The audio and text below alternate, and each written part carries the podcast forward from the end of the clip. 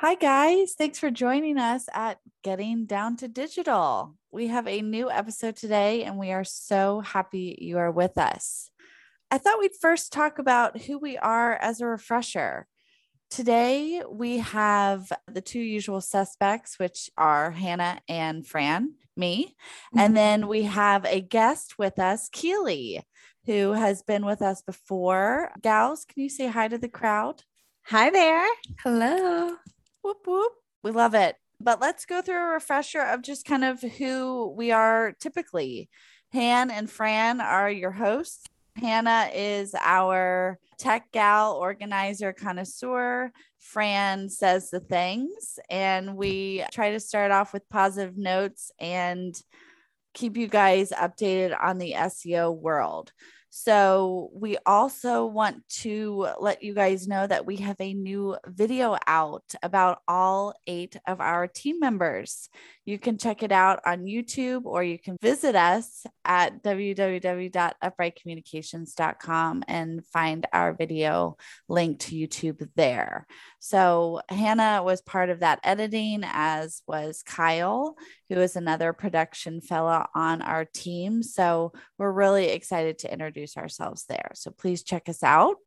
Then today we have a great topic website development considerations to make. And before we get started with that, let's start off with a happy note, positive note. And when I hear the word considerations, it reminded me of Eeyore from Winnie the Pooh. And he said, A little consideration, a little thought for others makes all the difference. So, if we could remember this week to be considerate of others and open to what they have to say and just treat one another with respect, I know it is always a challenge for me to make sure that I am considerate of others. And so, I encourage us all to work together to try to do that this week. So, that's our start. But when it comes to considerations for website development, we are going to go with this route. So, from function and the way a site looks to navigation and the backend coding, a lot goes into creating these eye catching, user friendly, search engine visible websites. And it doesn't just end there either. So, we've got web developers and designers that work together to produce the websites and those websites need to be located by search engines. They need need to engage their customers and they need to produce big conversions. So that's a lot of pressure for your website to handle. And fortunately, we have a woman on our team who does all of that and above. And she is here with us, as I mentioned earlier in the start of our podcast. So we have Keely. Everyone meet Keely again. She's an angel. Well, I am so excited to be here. And I, I'm even more excited to get to talk about this topic. Great. Well, thanks. Well, I mentioned in my notes prior to this podcast, because we do plan, Keely is probably the coolest member on our team everyone, of course, is cool on our team. We're obsessed with each other. But I just want to let you guys know she tends to a pet turtle in her yard. She loves Comic Con. She sews the costumes for Comic Con, even. Keely is on a dance team and she is also a twin. I mean, basically, you cannot get much cooler than Keely. So we are so glad to have her on our squad. That's a pretty diverse list when you put it all in one sentence like that. right. And then you look at her, she's beautiful. She has a pink office. I mean, what is the equivalent of a renaissance man for women? Frequently, Fran and I will talk about how we wish you were our mom, Keely. I like to think I'm a cool mom, but you would have to ask my sons for confirmation there, I guess. We think they'd agree. Yes, totally. Darling. Yeah. So, um, Han, if you got anything, holler. But I think this is Keely's show today, and mm-hmm. she's prepped us for all the goodness she's going to share. Well, when we're starting a new website, the first thing obviously we have to think about is the domain that would cover determining the primary URL if it's a brand new site, basically with or without www. We don't have to have that anymore. That's purely optional, but you do want to hmm. determine your primary URL and then having that SSL certificate changes the URL from HTTP to HTTPS. And that's probably the first thing that I would say consider in your hosting determination is you're going to want to have an SSL certificate that will secure your site. It is now, it has been for a while, a Google ranking consideration to right. see that HTTPS and that secure message on your site. So it is certainly easier when the hosting company provides an SSL. That usually means they maintain it and it is auto renewed and just one less thing for you to worry about. What hosting companies do you recommend? We like several hosting companies. There are so many good ones out there that I would say consider what your purpose is. For instance, if you know you're going to use WordPress, then look for a WordPress optimized hosting company. WP Engine is fantastic, I think. We're hosting a lot of sites with Bluehost as well. I mm-hmm. know GoDaddy even has dedicated WordPress hosting plans now. If it's an e commerce site, then you may choose something that's more geared towards e commerce hosting that would come with, let's say, site search that is focused on products, things like that. So consider your goals for the site, and that will help you narrow down. And then the next thing to look at would be speed and security. So find out how those compare to other hosting company. For mm-hmm. example, daily malware scans. What kind of removal tools do they offer if something is identified? I also like to see regular automated backups available and with an easy to restore option, you know, should you want to revert back to a previous version of your site staging servers, you know, if that comes with your hosting plan, that is a huge plus, I think, because yes. that's where you can try out those new design features and functions before going live. Right. And have your whole team review it. In our case, we have our clients review changes prior to site launches or edits. But in this case, you could have your team view the staging and, and really share to make sure everyone's on board. Exactly. And for pricing, what's the expected cost, would you say? That's a great question. And it can vary. If you're starting out with a new site, they so often have promotions available for signing up for a year or two or three in advance.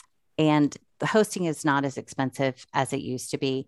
I would just mm-hmm. say, really make sure that you're not going with the lowest range, price range, because you will probably make up for that lower price by spending more hours maintaining or reviewing your site yourself. Sure. If they don't have those, let's say, daily backups or mm-hmm. restore points or malware scans, and you're doing things manually instead of letting those run in the background. SSL certificates used to cost more often than not. And are you finding that now it's included in those programs or what are those renewal fees like? For the most part, they are. And so if you used to pay $10 a month for hosting and now it's 30, it might be because the SSL is included. Mm. And now you're not paying $150 once a year for that SSL, but it's already part of your hosting. And I feel like that's a great value. Definitely. Great, Keely. Thank you. So, after that, I would say the next consideration for the designers and developers to discuss would be what CMS platform that you want to use and even which theme you're going to choose to run your site. I had this was an interesting statistic that I saw in Search Engine Journal. 39.5% of all websites now are powered by WordPress. Wow. Isn't it? That is a wow mm-hmm. because started out as a blogging tool so it is just so robust, so easy to use that it really turned into a, a mainstream full site tool. And you know, we use it a lot. I, I have a lot of good things to say about WordPress. That's not to say that you have to use WordPress. So I would say again, things to consider when making that decision is the purpose of the site such as e-commerce versus i don't know a portfolio site and who will be maintaining it so we're maintaining it, I can write a lot of code. If someone else is maintaining it, I want to make sure that they have the ability to edit and that it's easy for them and that they feel comfortable using the tool. And WordPress certainly meets that qualification. Yes, I was going to ask you if WordPress is an easy CMS for folks that are just starting to build out their websites or they've got a website in their hands now and the CMS is WordPress. It's easy for them to get support or what makes it easy for them? I think there are a lot of resources and tutorials out there to help you understand and, learn WordPress.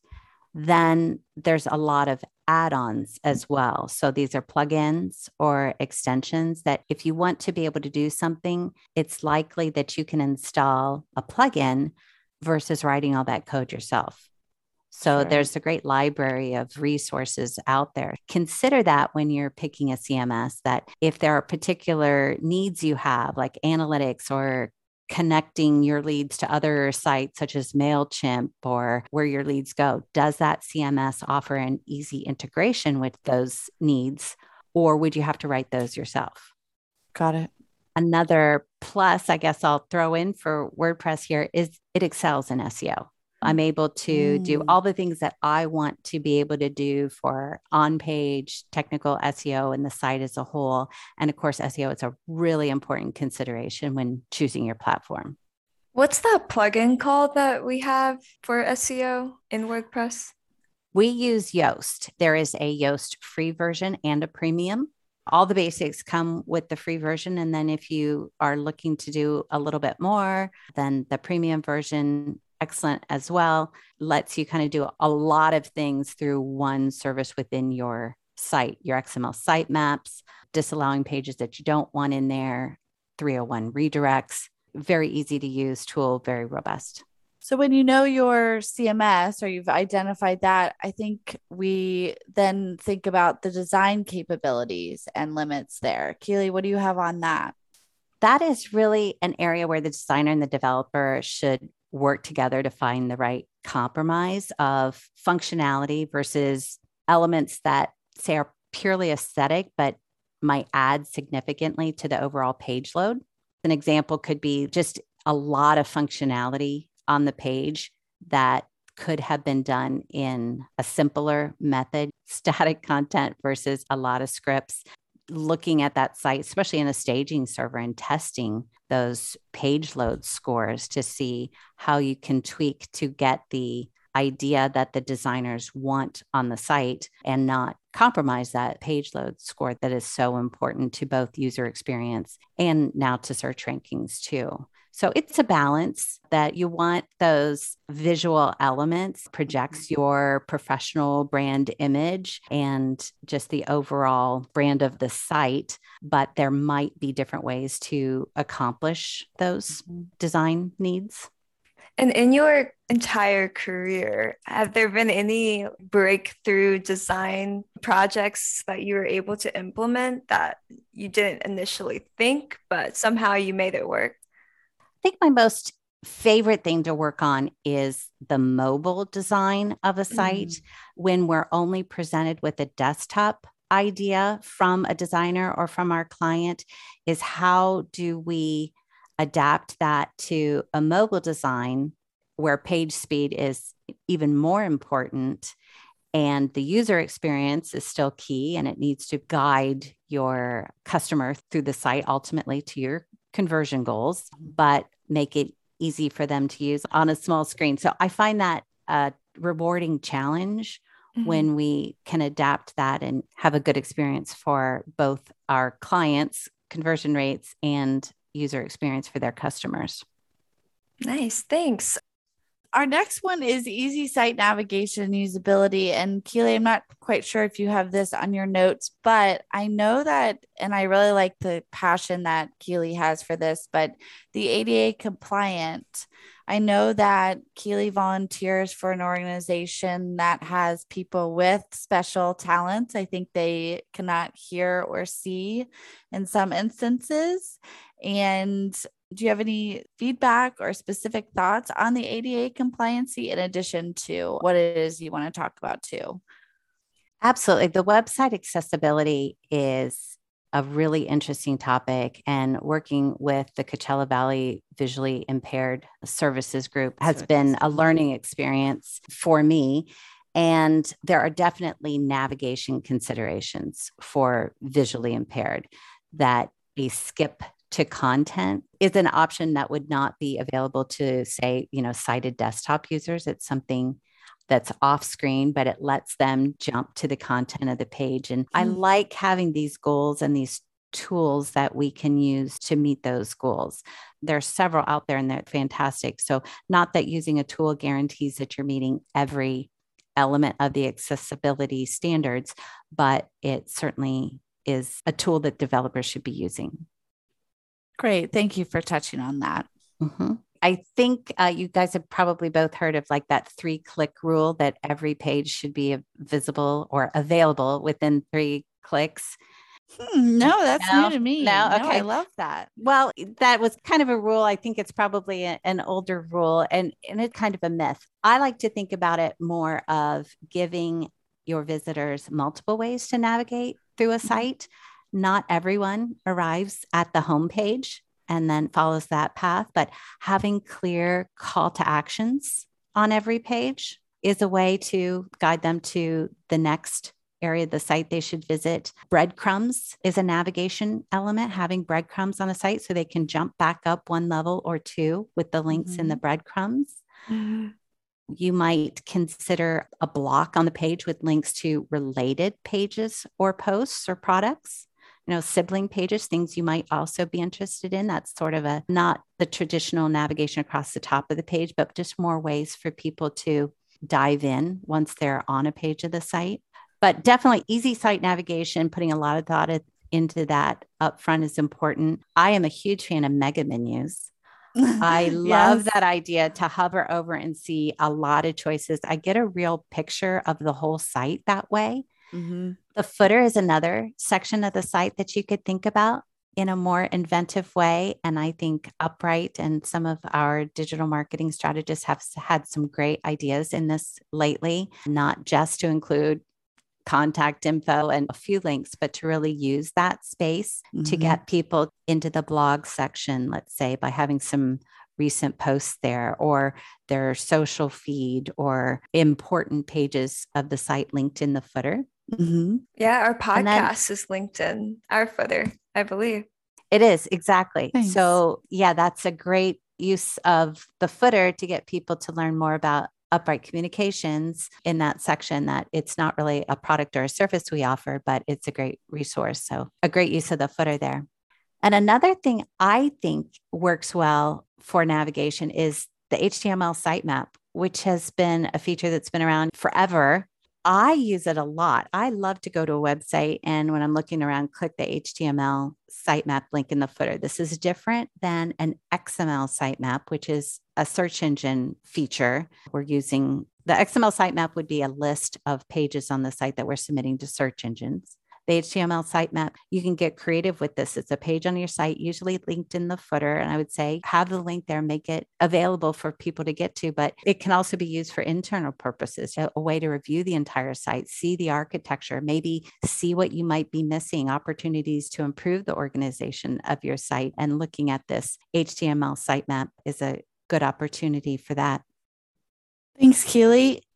All right, guys, I think we have one more item on Keely's list. And I have rarely heard Keely comment negatively about something, but spam is definitely one of Keely's triggers.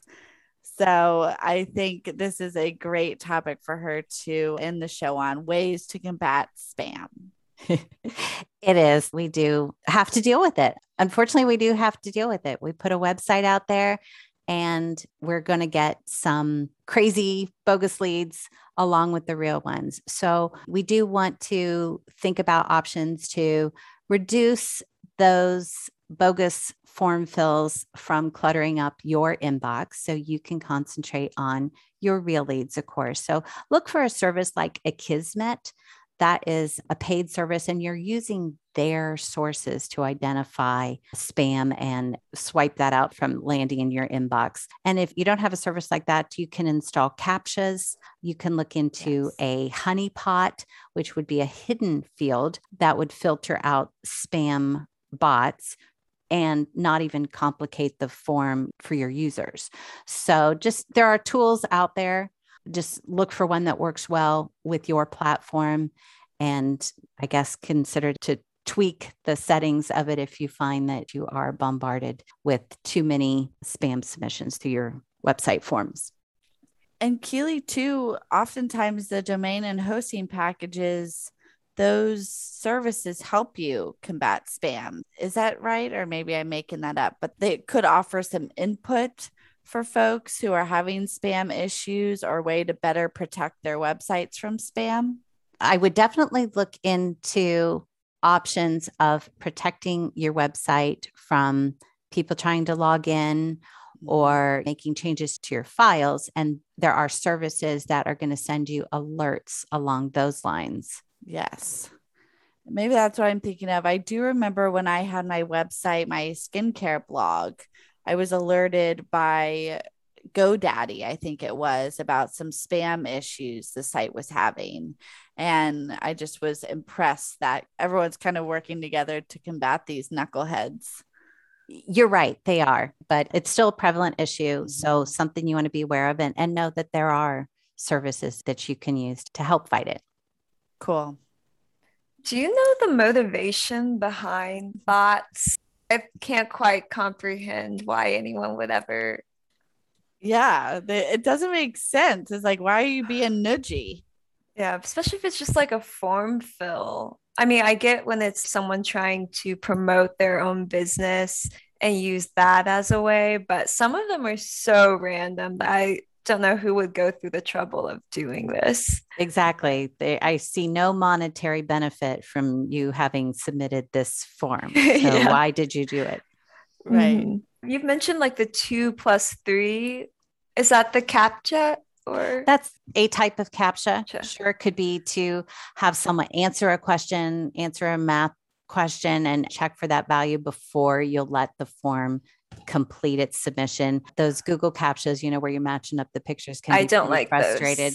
Those. those are so hard. Right. I'm glad you mentioned that, Hannah, because those yeah. are a lot simpler or can be a lot simpler for your customer to complete. And everything is a compromise that you don't want to make it too hard for your actual customers to submit a form while you're mm. trying to mm. combat spam. And I'd say try something for a week and monitor the results and get feedback. And maybe you would want to move to a different service if it is preventing you from getting your actual leads. Yeah, I would much rather answer a math question than to pick those images. As long as it's not too hard, right? Yeah. yeah. Exactly. No square roots or anything. Oh my gosh. Funny.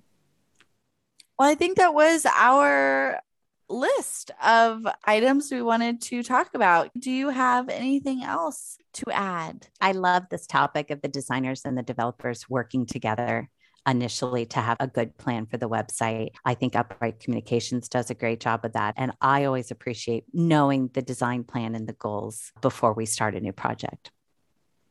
Wonderful. Well, you were a crowd favorite the last time you were here, and we're so honored. She's giggling humbly.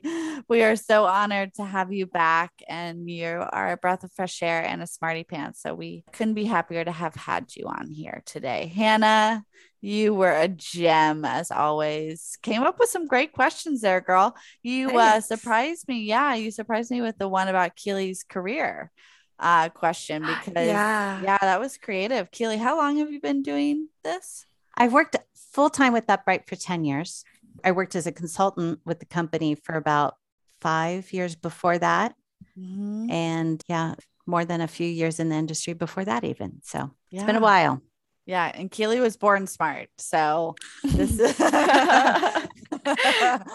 she's a gem. So we're glad to have her. All right, guys. Another episode will be up soon.